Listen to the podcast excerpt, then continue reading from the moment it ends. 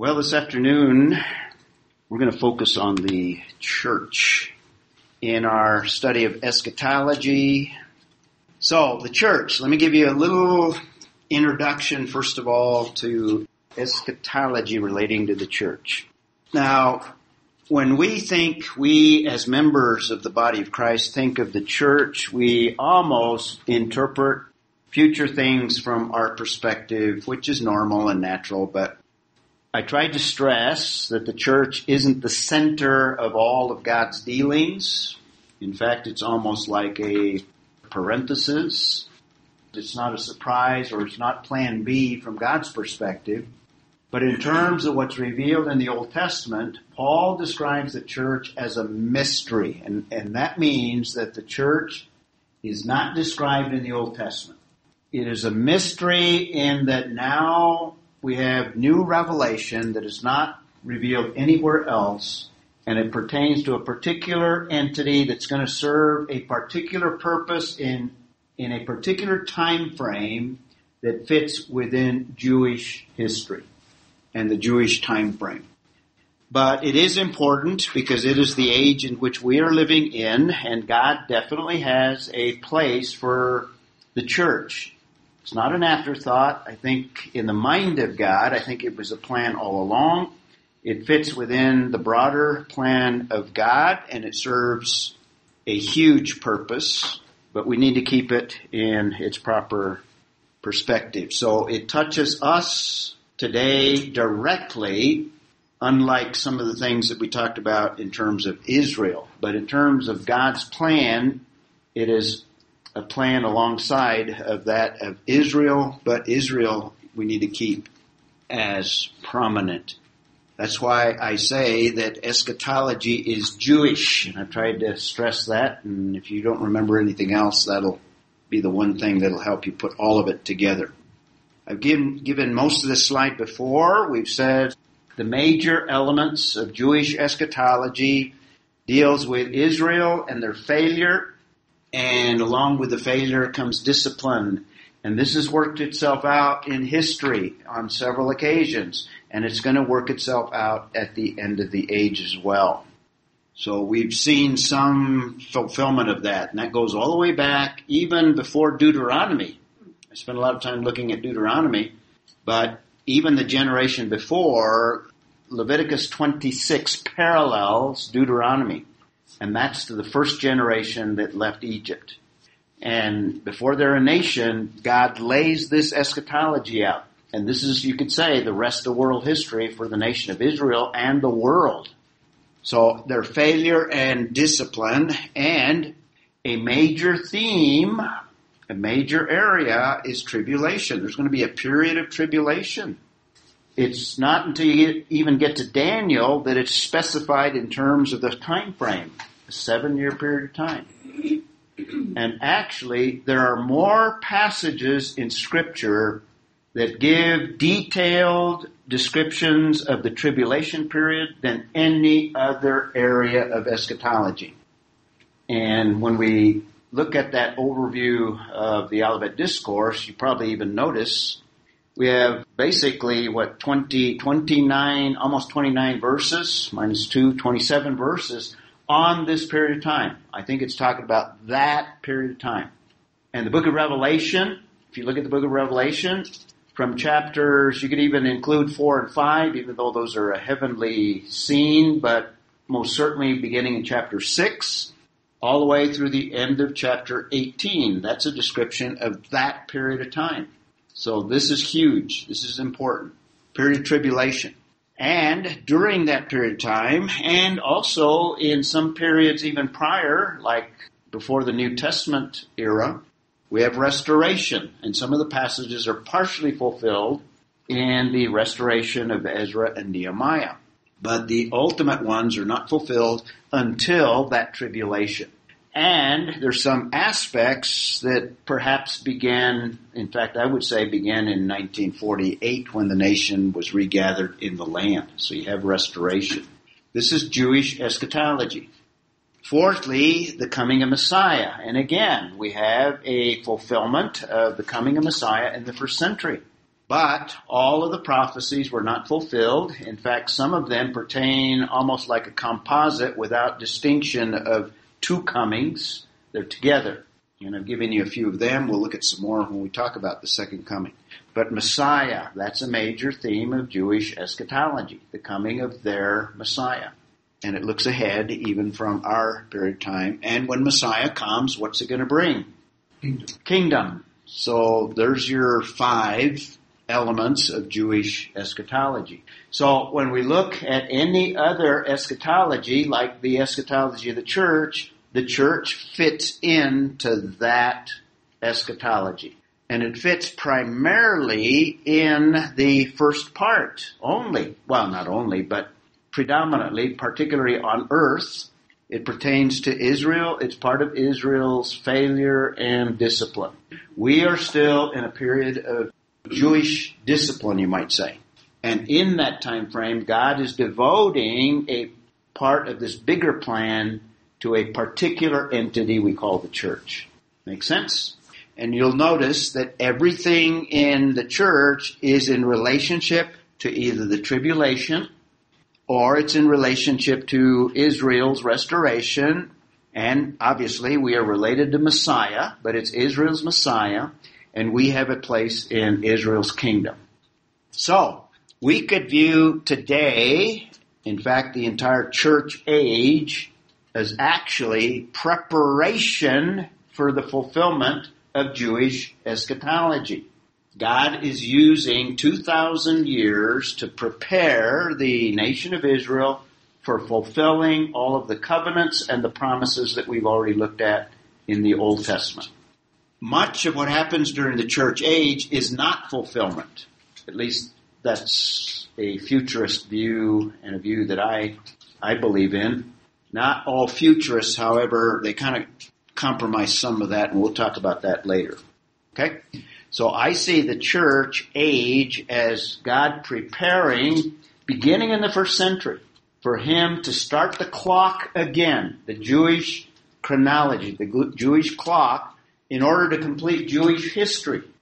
Now, this is not only the history of Israel, so just a quick review, and then we'll put the church in that perspective. This is the history of Israel, but in reality, world history is Jewish as well. So you could not only say eschatology is Jewish, but we should properly say world history is Jewish as well. And I've always emphasized that this is real world history, the events that the Bible describes. So a long period of time from creation to the early days or the time of the Exodus, we have the origin of Israel. That's Genesis. Then we have the emergence of Israel. That's where God is bringing them together as a people, beginning with the Exodus. He gives them their constitution on Mount Sinai. And in Joshua, he gives them the land. And after Joshua and during the period of Judges, he's beginning to establish them as a nation. So that's their emergence. A lot of the Old Testament history. And ultimately, God intended a kingdom that man would rule on earth. He would rule the earth. And it's during the kingdom that there's a little bit of a fulfillment of what God intends for the nation of Israel to be the rulers of the earth. But because man is sinful, man contaminates and eventually degenerates what God has, has done, the work of grace, and the kingdom collapsed. We looked at that. The kingdom was destroyed. God brings discipline and uh, deals with Israel. And then we have the period where God begins a partial restoration in fulfillment of already some of the prophecies, and that is for the coming of Messiah, a restoration. Now, it's not the total restoration. There's a future restoration in preparation of Messiah where the new covenant and all of the promises are fulfilled, even future from the 21st century. So there's restoration for preparation for Messiah, and then obviously we know Messiah, and then we have a place in that, in that Messiah builds his ecclesia, his church. But it's a period where Israel is dispersed. So we're in the period towards the end of the dispersion, we could say, and where God is regathering. And during this dispersion, during this failure and discipline, this is the place where God is using a new entity. But God is not done with Israel. So I think a huge misinterpretation of scripture is that that is taken by the replacement theology people or even covenant theology people that prioritize this period of time but omit a Jewish place in what God is doing. And then we have the ultimate restoration during that seven year period of time, culminated with the second coming, that little arrow there. And then God is going to fulfill what he said concerning Israel ruling the world, except with a sinless king, the Messiah. That's Jewish history. That is world history. And the church fits in in the time frame where Israel is dispersed and where God begins to restore the nation to complete the work that he began with that. And in that, we have this concept of us being grafted in as the people of God, but it's grafted into the Israeli stump or the Jewish stump. And we have uh, a part in that as well. And the Bible speaks, what I'm kind of going to give you, and particularly give you some of the scriptures. The Bible, particularly in the New Testament, but also in the Old Testament, we have some references to eternity. And when we speak of eternity, we're talking about a time frame, I think, which is outside of time. And when the Bible says in the beginning, that's the beginning of time. And there's going to be a conclusion to time, and I think the millennial kingdom, at the end of it, that's the end of time. So time is related to us within uh, the material created realm. I think there's a realm that we can't even conceive of that is outside of time, outside, and I think the Bible uses the word eternity or that concept of eternity. So that's outside.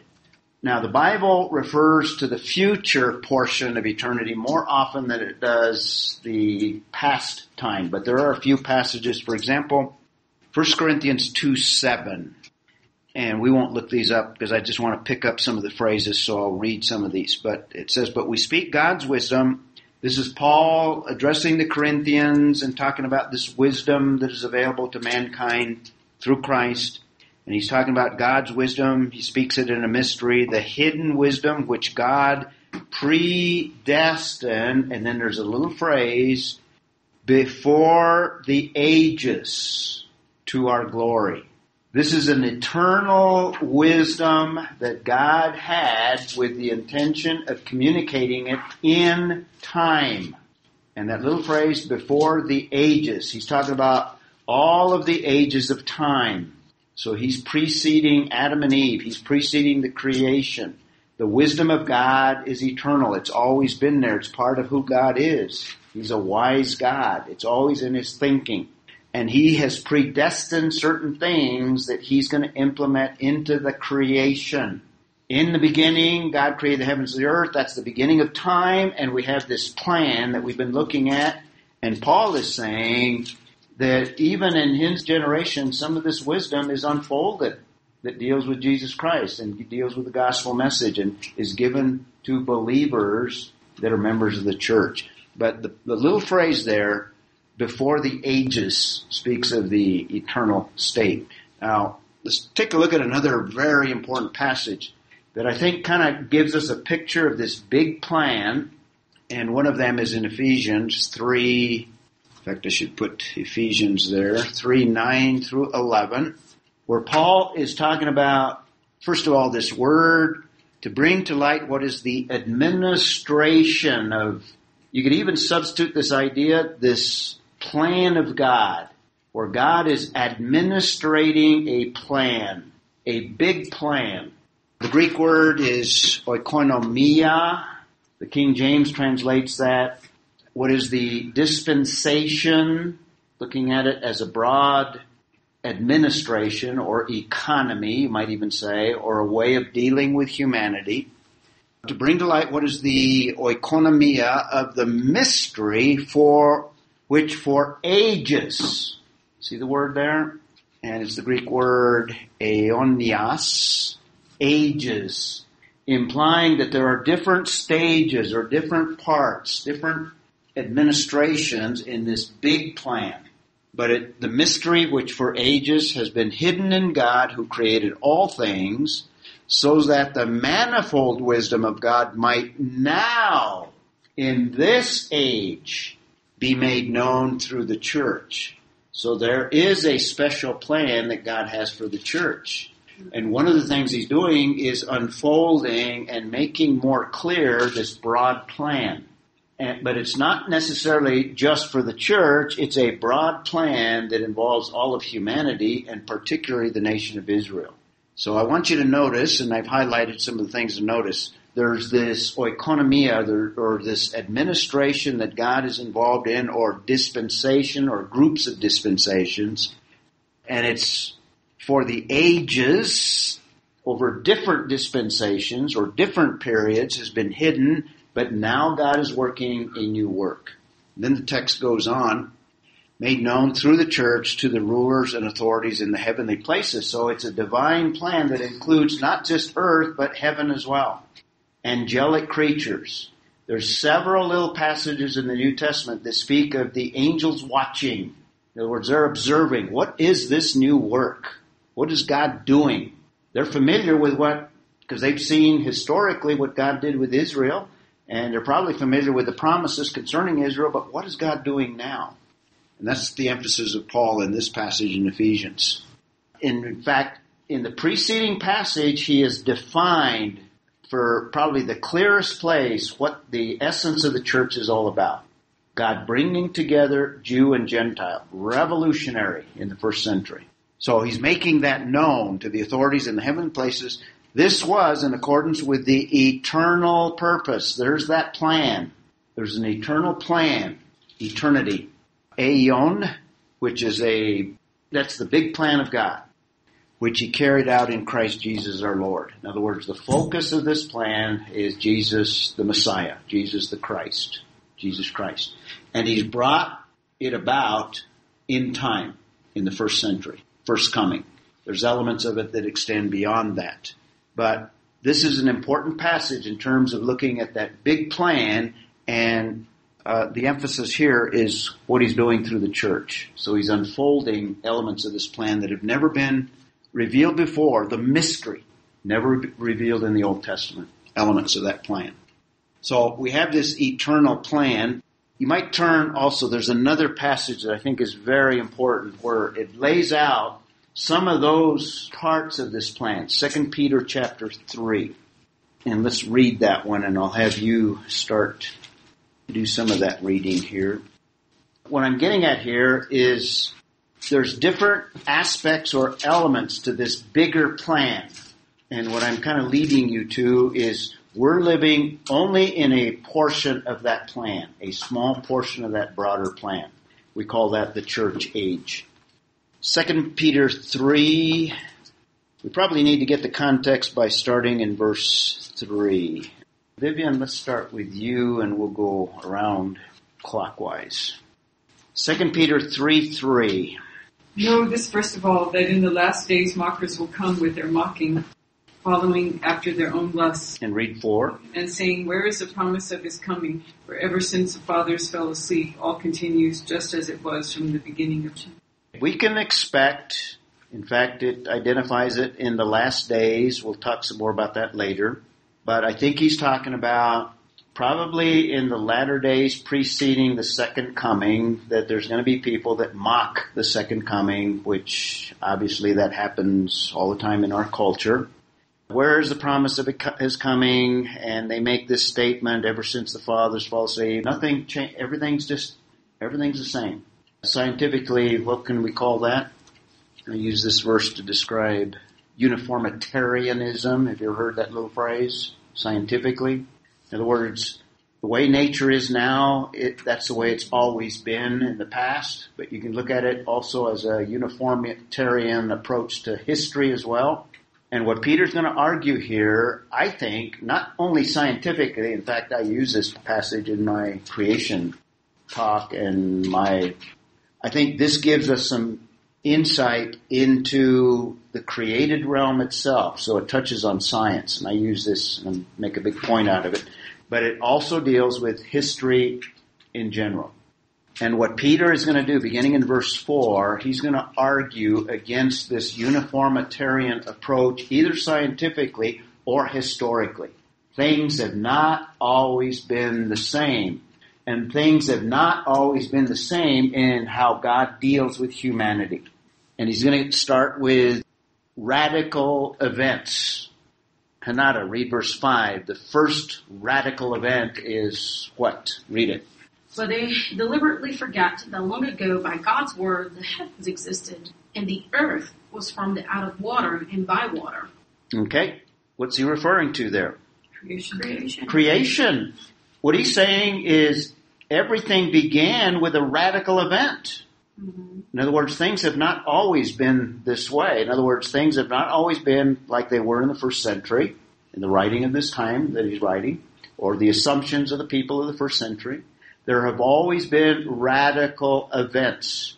Now, he doesn't mention the, the fall, but I think he alludes to it in the same passage, which I would say is a radical event. But he jumps to another radical event in verse 6. Uh, you want to read that one, Mark? through which the world at that time was destroyed, being flooded with water. The world at that time, this is after the fall. This is the fallen world now. But what radical event is he talking about? Flood. The flood. So what he's basically saying, things have not always been like they are today. So we are talking about a radical transformation that's going to take place when Messiah comes, when Jesus returns. And the mockers are saying, ah, you know, there's not going to be any radical, you know, nothing radical is going to happen. Everything's always been the same. There's never been any changes. Peter introduces two things here, creation, flood. And not only that, but he's pointing and he's giving evidence that there's going to come a radical transformation. All of nature is going to be affected. And one of the points I make in this passage is the creation before that, there's nothing. There's just God. There's a fall, a radical effect. All of the creation is affected by the fall. The flood is, the, the pre-flood universe is different scientifically, materially than it is today or post-flood. We're living in a post-flood environment. The Noahic covenant established a stable environment for a period of time. There's going to be a future radical transformation at the second coming. All of nature is going to be affected, but all of history as well. Different time frames is the point I'm making here. Different ages. So Peter goes all the way to the beginning. Eternity is interrupted with this creation of the universe event, a radical event. It's disrupted again with a flood. And then verse 7, Jim, do you want to read that one? But the present heavens and earth by his word are being reserved for kept for the day of judgment, destruction of ungodly men. There's going to be a radical transformation in the future. We call that judgment. And it comes with the second coming, or it, it surrounds the second coming. And you keep reading, and he eventually talks about a new heaven and a new earth. And I think he's talking about everything's different. And when Jesus was raised from the dead, that was a first fruits of what some creatures are going to be like, a resurrected state, a resurrected body. And we anticipate it, and that's the heart of Christianity, by the way. But the thing to notice here is Peter is saying there are different periods of time when radical things have happened and they've endured for different periods of time. This is where we as dispensationalists get this idea of God dealing with mankind, at least historically, and I would extend it to even materially, where God is dealing with mankind in different ways, in different ages. So we have a time, or not a time, but we have a state outside of time. We call that eternity. And then we have these little phrases. One of them, Romans 12, 12, 14, where he refers to a time frame between Adam until Moses. And by the way, what I've added to the slides is I've just put the Jewish history below it so we can see in reference to the timeline these references that Paul is referring to. And what he's talking about here is that sin reigned in that time. In other words, there's sin and death before the law is the essence of what he's saying. So the constant is man's fallenness, man's sinfulness. That began with Adam. Mm-hmm. And it continued. So the law didn't, you know, that's not the beginning of accountability in terms of sin. It existed before. But God intervened in the time of Moses and implemented a new era, a new time frame. Now that's not clearly necessarily brought out, but if you put all the scriptures together, including the Romans 5, you can see that there's an era in there that he talks about, or a, an age. And by the way, all of these passages are also the basis for a dispensational view of history, a dispensational interpretation of scripture as well. There's also in, and the passage I was referring to there is John 1:17, for the law was given through Moses. There's the law. A period of law was begun. And then he goes on, Adam, Adam to Moses or Moses to Christ. yeah, for the law was given through Moses, and now he's going to interrupt that with, this is John 1:17, grace and truth were realized through Jesus Christ. So he's speaking of a period of time between Moses and Christ, and that's dominated by law. That's an era where law is dominant. What I'm kind of getting at here is these different ages that are alluded to or clearly spelled out in Scripture. Mark, From Moses to Christ, the dominant feature was law. law. From Adam to Moses, the dominant was what? Well, not so much a dominant feature, but sin reigned is what he says. Man's fallenness. Uh, it doesn't. It's not introduced with with law. It- It's made more specific in terms of what is violation of law. What is specifically sin? Mm-hmm. Okay, but I'm, I'm just developing these different passages. So we have these little phrases in the text from Adam to Moses, and we could summarize from Moses to Christ a period of law that led to a period of grace. And Jesus himself refers to the times of the Gentiles. That's that Luke 21, 24 passage, where Jesus is alluding to a period of time that has certain characteristics of it. The major characteristic of the times of the Gentiles is a period of time when Gentile governments are going to reign over the Jewish nation. The nation of Israel is going to be dominated by Gentiles. That's called the times of the Gentiles. We're living in the times of the Gentiles still. And I think Paul is alluding to the end of that in that Romans 11 passage that we looked at until the, the fullness of the Gentiles comes in. Certain things are taking place. And when we speak of world history, like from a secular perspective or the world history of UNM or any college, any secular institution, all high schools, etc., it primarily deals with the history of the times of the Gentiles, where Gentile powers are dominant. And it minimizes most of the history before, calls that prehistory, and and somewhat I know, right? yeah, an evolutionary approach, Mhm. and somewhat uh, minimizes Israel and the whole thing. When Israel is basically world history. So we wouldn't we wouldn't do we wouldn't start the time of the Gentiles with the Assyrian captivity because it wasn't it didn't include No. Jerusalem. Correct. It's when they started dominating Jerusalem. Yeah, and the northern kingdoms were apostates. Yeah. Yeah. So we started with basically Judah and Benjamin. Okay. Yeah. If you want a date for it, I believe the destruction of Israel, either 586 or you could even precede that with 605 when the first wave of Jewish captives were sent into exile. That would kick off the beginning of the times of the Gentiles. And that time of the Gentiles will continue until when? Until Messiah liberates the, the nation.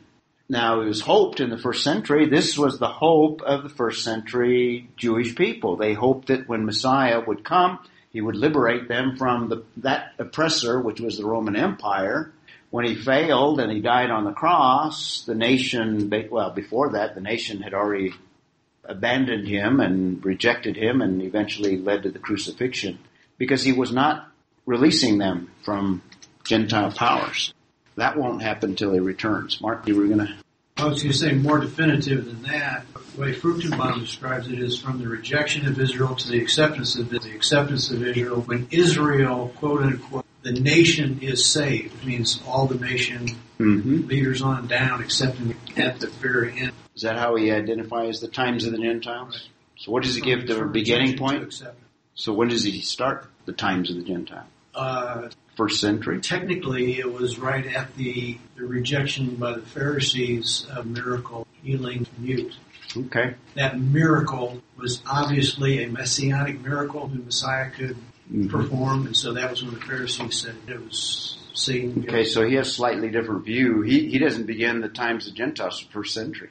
I see the times of the Gentiles as where Gentiles dominate, and they dominate all the way through. Okay, and I might be at that part. But Yeah. yeah. you're might check Yeah, that out. I might be wrong. Yeah, yeah. I would put it if you want a specific date. Six oh five if you want a specific date, all the way, and I can't give you a date for the second coming. so we have a period from Adam to Moses, from Moses to Christ, the times of the Gentiles, and there's also references to Jewish times. You might just jot down 1 Thessalonians 5 1.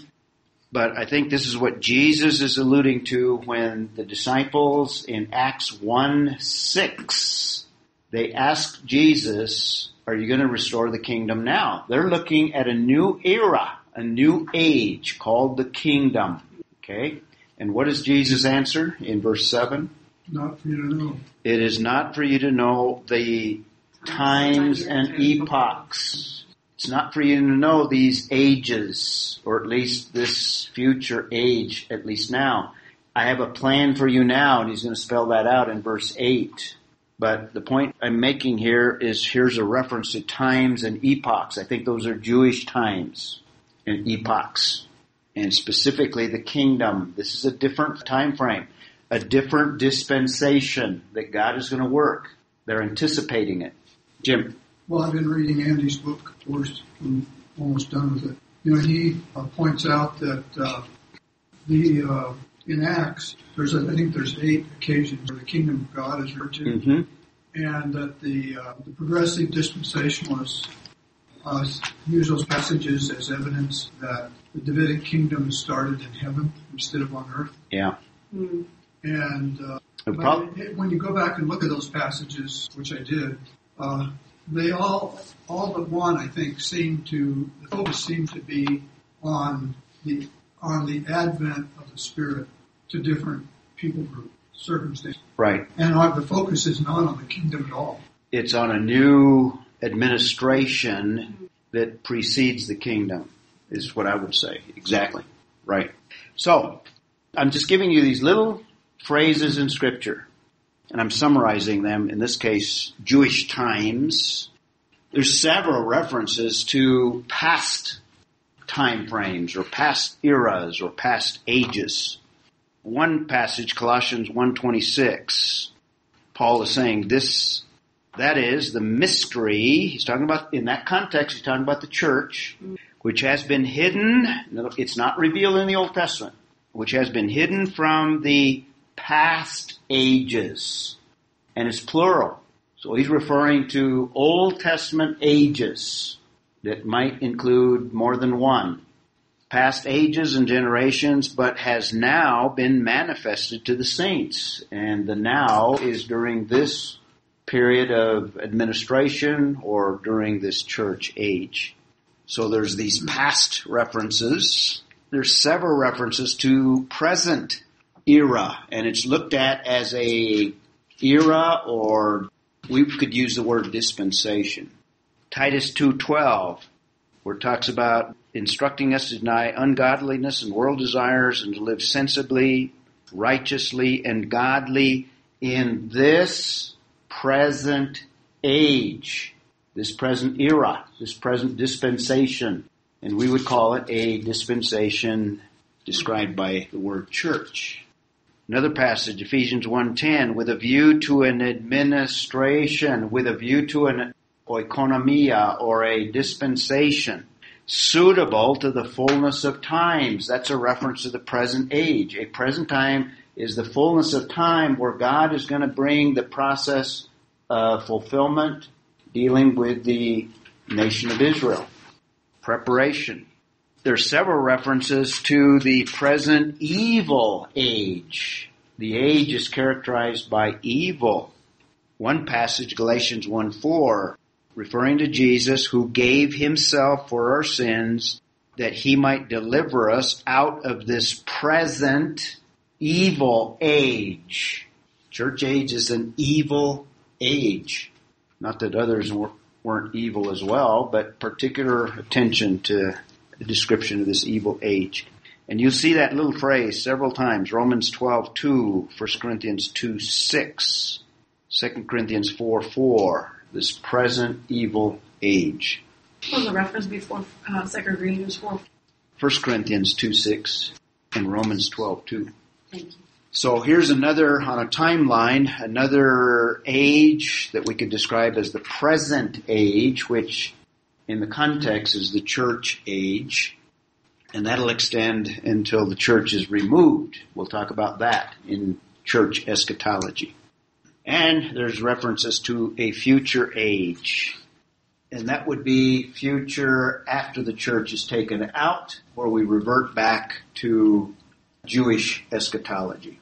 Ephesians 2 7 refers to a future era or age in order in the ages, even, there's a plural even, in the ages to come, he might show the surpassing riches of his grace in kindness towards us in Christ Jesus. In the age to come, a future age. Hebrews 6 5, and have tasted the good word of God and the powers of the age to come. That would include perhaps at least the millennial age, which is different and it could even refer to the new heaven and new earth. You have at least two future ages. So, there's a future age, at least the kingdom, if it does not also include eternity or the new heavens and the new earth. And on our timeline, that completes world history, a program of the ages. So we have eternity on one end and eternity on the other, and that's time. That's history. I got a question for you. Yep. You're talking about time and outside of time. Is heaven considered outside of the realm? Yes. So when we're raptured up, you know, from that time to the covenant sign and that, that seven year period, we're not actually going to be going through the minutes and the seconds of that. Exactly. that's weird. Yes. We're, we're actually like above it, watching it almost like a parade type. Yes. We see the beginning and the end. Yeah.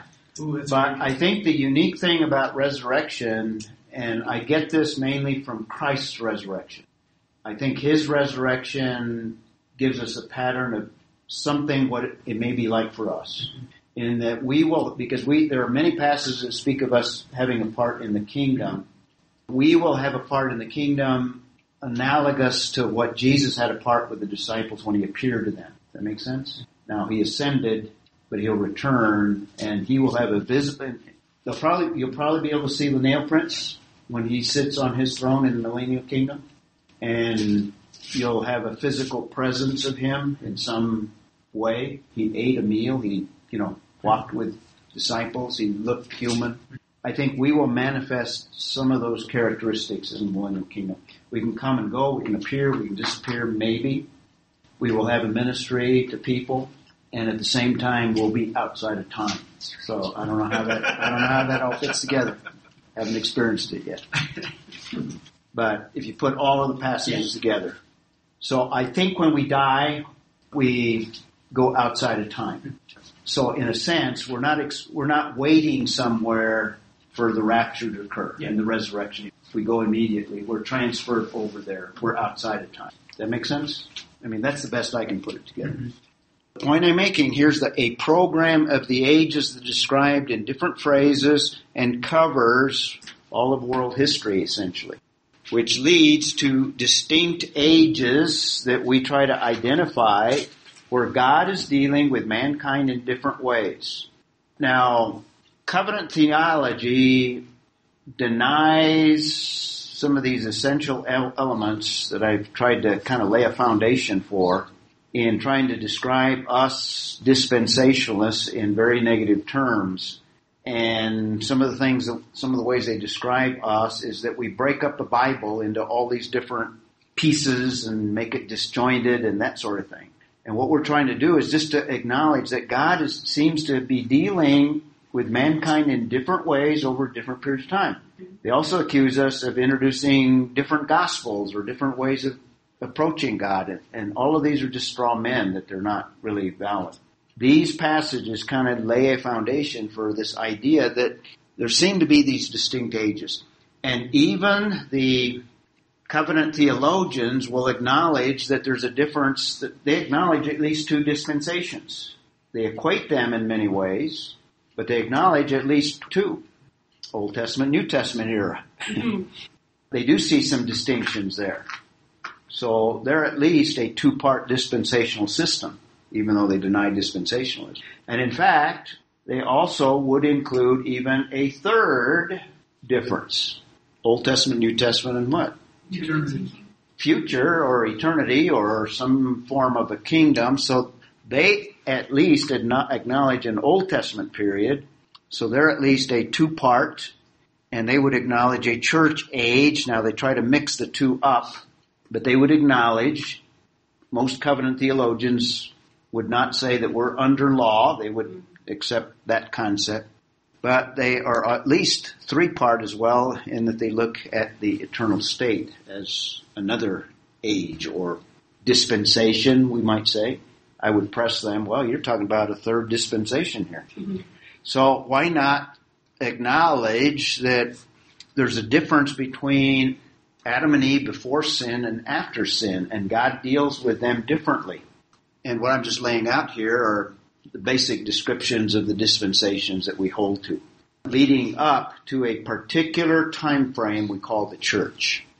And there seems to be a period of time between the fall and the flood. That's that Second Peter three passage that I mentioned that would make distinctions, you know, before sin and after sin, the original creation and after sin up to the flood.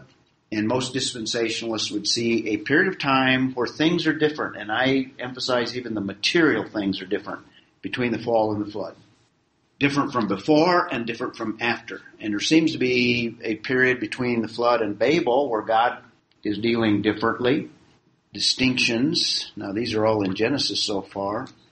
Fourthly, we see in Israel and an Old Testament period where God is dealing through first Abraham that will eventuate into a nation that'll extend throughout the Old Testament period. There's different names that they give to these different distinctions. I'm describing them more in terms of time. And then what do we have? The present era we call church age, which is very distinct, very different. And then what do we have?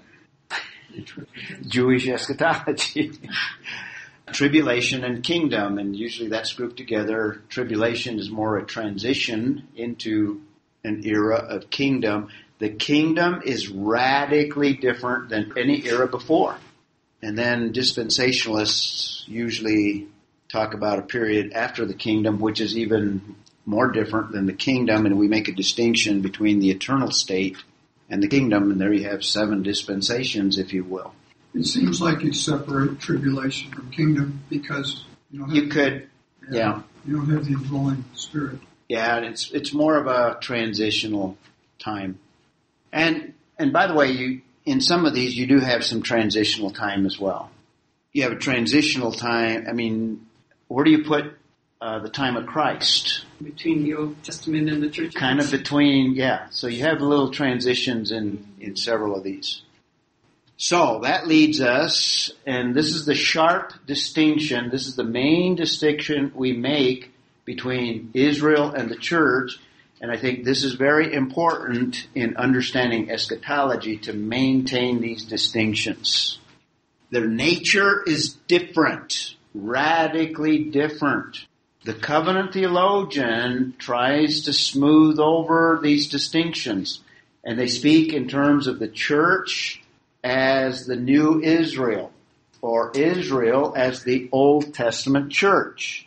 And they try to unify one people of God.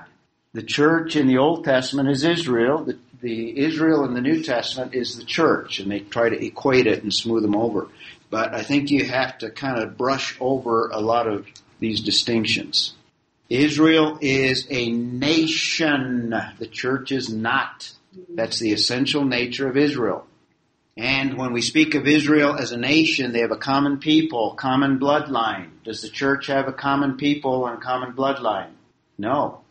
Israel has a constitution, the Mosaic covenant. We've gone over all of this. The covenant regulates society, its government, its leaders, its international relations, its religion, its individuals, its future. Everything stipulated by that covenant. Does the church have such a document, such a covenant? No. Unless you want to view the whole Bible, but it's not a covenant.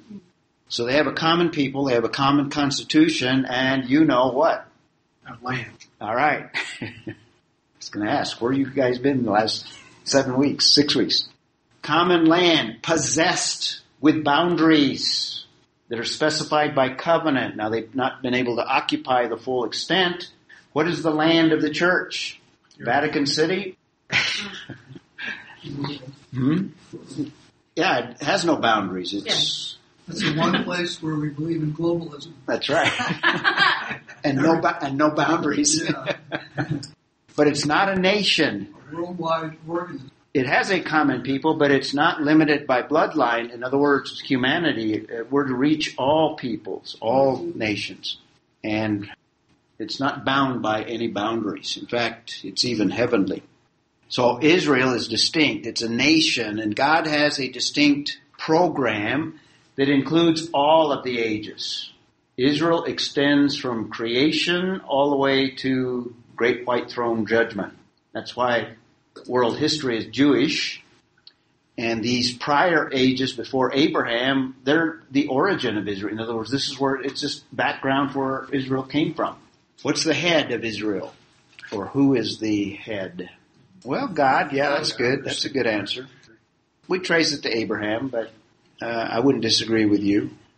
And their nationality is one, one nationality, one bloodline. Now you can become a proselyte, but you become Jewish, you become a Jew, you identify with them.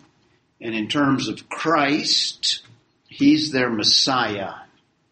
And in terms of the Holy Spirit, what would we say in terms of Israel and the Holy Spirit?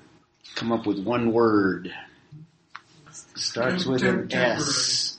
Sounds like no, selective. Well, I would have never guessed that one. The Holy Spirit is selective. It comes upon kings and and even not all kings. It comes upon prophets, comes upon judges. In the building of the tabernacle, it came upon work, certain That's why it's called workers. So it's, it's to only select right. people. all right. And the government is governed by covenants. In other words, covenants, the legal documents that regulate their government. In fact, everything about them. And in terms of time, I use the word temporal there, that there is a distinct calendar for Israel. And their enemies are what? Primarily earthly enemies. Egypt, Assyria, Babylon, the Edomites, the Moabites, different in different eras, different peoples oppressed them. In the first century, the Roman Empire. At the end of the age, a revived Roman Empire. They're earthly enemies. And they did physical battle. The church is not a nation, but instead what? It's not a nation. It's an organism. It's an organism. Organism. I was just saying body. It's spiritual. It's an organism that functions as a living organism. And the program is for what? There's a particular program in a particular age called the church age. Now it'll extend, but not on earth. On earth, it, it ends at the end of the church age, a program. Whereas all of the ages, Israel is a part of all of the ages, including those that precede Abraham. Lots of distinctions. And the head, Christ. Christ, very good. Nationality, All all, very good. Vivian could have made this chart. Sorry. And if Christ is Israel's Messiah in terms of the church, Two of them is- Messiah, you could say that. Hmm? Savior. Savior. Very good, Savior. And the Holy Spirit instead of selective. dwelling inside us. Universal. Universal would be a good word, or all. All members of the church have the Holy Spirit, or a universal outpouring upon all members of the church. And is there a covenant that governs us? Word of New covenant. I mean, not the new covenant. Mm, I don't New know. Testament. Mm, how about just the ascended Christ himself? From the right hand of the Father, he, he governs. We submit to him. And is there a calendar for church? We'd have to say none, no calendar. In fact, it almost doesn't show up on uh, the historical Jewish calendar, and some call it even a parenthesis. And the enemies are what? They're not flesh and blood, but what? Heavenly or or spiritual. And and this is not all. I mean, I've got a list of several more on there as well. Uh, in terms of God's revelation, you would have to say that all of the Bible is Jewish in terms of revelation. And only about one fifth of the Bible pertains to the church itself. It's not mentioned at all in the Old Testament. So you, you could add to this list several other distinctions between Israel and the church. What did you mean when you said the wrote category that you said it was present? Well, what I meant by that, it, Israel didn't exist, but in terms of the history before Abraham, we view it as the origin of Israel. In other words, this is the roots. God is moving through history to bring about a man named Abraham that will eventuate into a nation. So you could even start Genesis 3.15 as the seed of the woman. And then it, uh, you know, the genealogy is traced all the way to Adam. So basically all of world history pertains, every age pertains to. Does that make sense? In one way or another? And then eventually in Abraham we have the first manifestation of God working as the head of, or the father of the nation of Israel that eventuates into the nation. And even during the church age, you'd have to say, like Paul refers to Israel right now having a partial hardening until all of the fullness of the Gentiles comes in, and then God's going to restore them. Can you remind us of how the calendar got changed? Oh, uh, I don't know. The Gregorian calendar, you mean, or the Jewish? Well, yeah, well, changed to, you know, BC. Oh, recently, you mean? Yeah, last 2000. Oh, How did it get changed? It doesn't seem like it would occur to the world that maybe Jesus was a special. up until recent time, where people tried to suppress that, yeah, I mean, they've Yeah. gone away with BC designation. yeah. What was that, Vivian? They've gone away from using BC Oh, even to AE or I don't know sure what Before, it's comma, after? Yeah, Common Era CE. CE. CE is real common nowadays in historical works. It's just a suppression of recognizing, um, up until the last couple of hundred years, we recognize that something significant happened with the coming of Christ, and obviously we know why, but the world has always minimized that. I mean, I guess I thought your question, Jim, had to do with why did we all of a sudden start saying that it was, you know, Jesus Christ was born in 1B, 1 AD. My, Yeah. and the answer I would have given it had something to do probably, excuse me, with the Roman Church. Yeah. Yeah, The the- Pope was so powerful. The Pope was everything, uh, secular and religious, Right. and therefore it was a Gregorian, said he dedicated. probably the Pope Gregory so that the world took it it's on. called the Gregorian calendar. Is that what you're referring to? You were- Yeah, I was looking. I was wondering historically how did the? I mean, it was the calendar started over. Yeah. You know, and I, Yeah, I, I'm not certain on that, but it's probably with Pope Gregory, because we refer to the Gregorian calendar. That was it, Pope Gregory. Yeah, we had too much Or power. Pope, what did I say? Well, you said Pope Gregory. I hadn't no, I hadn't assigned Gregory to anything. Yeah. Yeah. Okay. And I don't remember when he was Pope. Look it up. Pardon? So I pulled up something over here regarding the uh, Gregorian calendar. Yeah, I can't talk calendar. It says the original goal of the Gregorian calendar was to change the date of Easter. In 1582, when Pope Gregory the introduced his Gregorian, cal- Gregorian calendar, Europe adhered to the um, Julian calendar first implemented by Julius Caesar in 46 BC. Does this make any sense? Did it answer your question? But he instituted it in what, 16, That was um, 1582. 1582. Yeah, so Julius Caesar was the one that was implemented by him. The Julian calendar was in 46 BC. Okay, real quickly, the present age. What's God's purpose in this present age? I think that Ephesian passage spells out some of it. And it's an age dominated by grace. We're not under law. We're not under even covenant, you might even say. We answer directly to God and it's purely by grace. All of the promises, all of the covenants are for Israel and we enter without covenants, without promise, not because of anything in us in terms of a church, but it's by grace, and we would also say its character in terms of time, it's a mystery in the Old Testament, and several of those passages make that clear. Particularly the Ephesians 3 passage, 5 through 9, Paul expands on the mystery. Church is a mystery and it's a program within the Jewish time frame, within the program that God has for, for Israel. And it has a course that I think scripture outlines, and this is where we start to talk about eschatology. What is that, that progress or that course? And it's not as specific and it's not as clearly defined as that that God has laid out for Israel, but there are certain things. Some key passages would be that Matthew 13 passage that I've referred to before, where after Jesus is rejected as Messiah, the kingdom is rejected. You reject the king, you reject the kingdom. So Jesus is going to lay out, I think, in Matthew 13, something of a course of an inter-advent period of time. Mark, did you have a? Uh, so that passage, Matthew 13, was going course. Yeah. In other words, what are some of the things to anticipate over this period of time? In other words, how does it unfold? So each of the parables give us a little picture of how this age is going to be characterized or how things are going to turn out.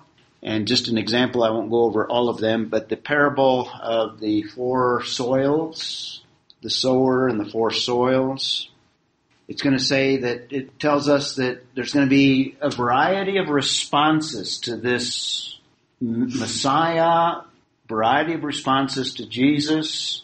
Some will receive that word and quickly abandon it. Uh, some will receive it and there'll be great fruitfulness as a result. So we can anticipate that during the church age. So he's, now he's not describing it because he's talking to a Jewish audience as a church age. He's describing it more as a interim period of time, interrupting kind of a, a Jewish time frame. It parallels the church age. The wheat and the tares, you can expect there's going to be those that receive the message and those that reject it, and the ones that reject it are going to try to choke out those that have received it. And there's going to be a separation at the end. So these parables are designed to kind of give us a feel for what to expect during this period of time, the course of events. The mustard seed, it's going to begin very, very tiny, like a mustard seed, and then it's going to grow into this grotesque tree where even the birds make their nests in it. So you can expect a great expansion and it's going to become unwieldy towards its full growth. Does that make sense? That's the course. That's the way it's going to take. The treasure probably refers to Israel. Israel will be called from the earth at great cost and even death. And then there's going to be a dragnet at the end, a judgment at the end, like a dragnet where there's going to be a separation of those that are true and those that are not. So let's take a break and then we'll come back and we'll look at eschatology relating to the church. That's your introduction. And we'll begin with eschatology before the tribulation. And notice it's in relationship to Jewish eschatology.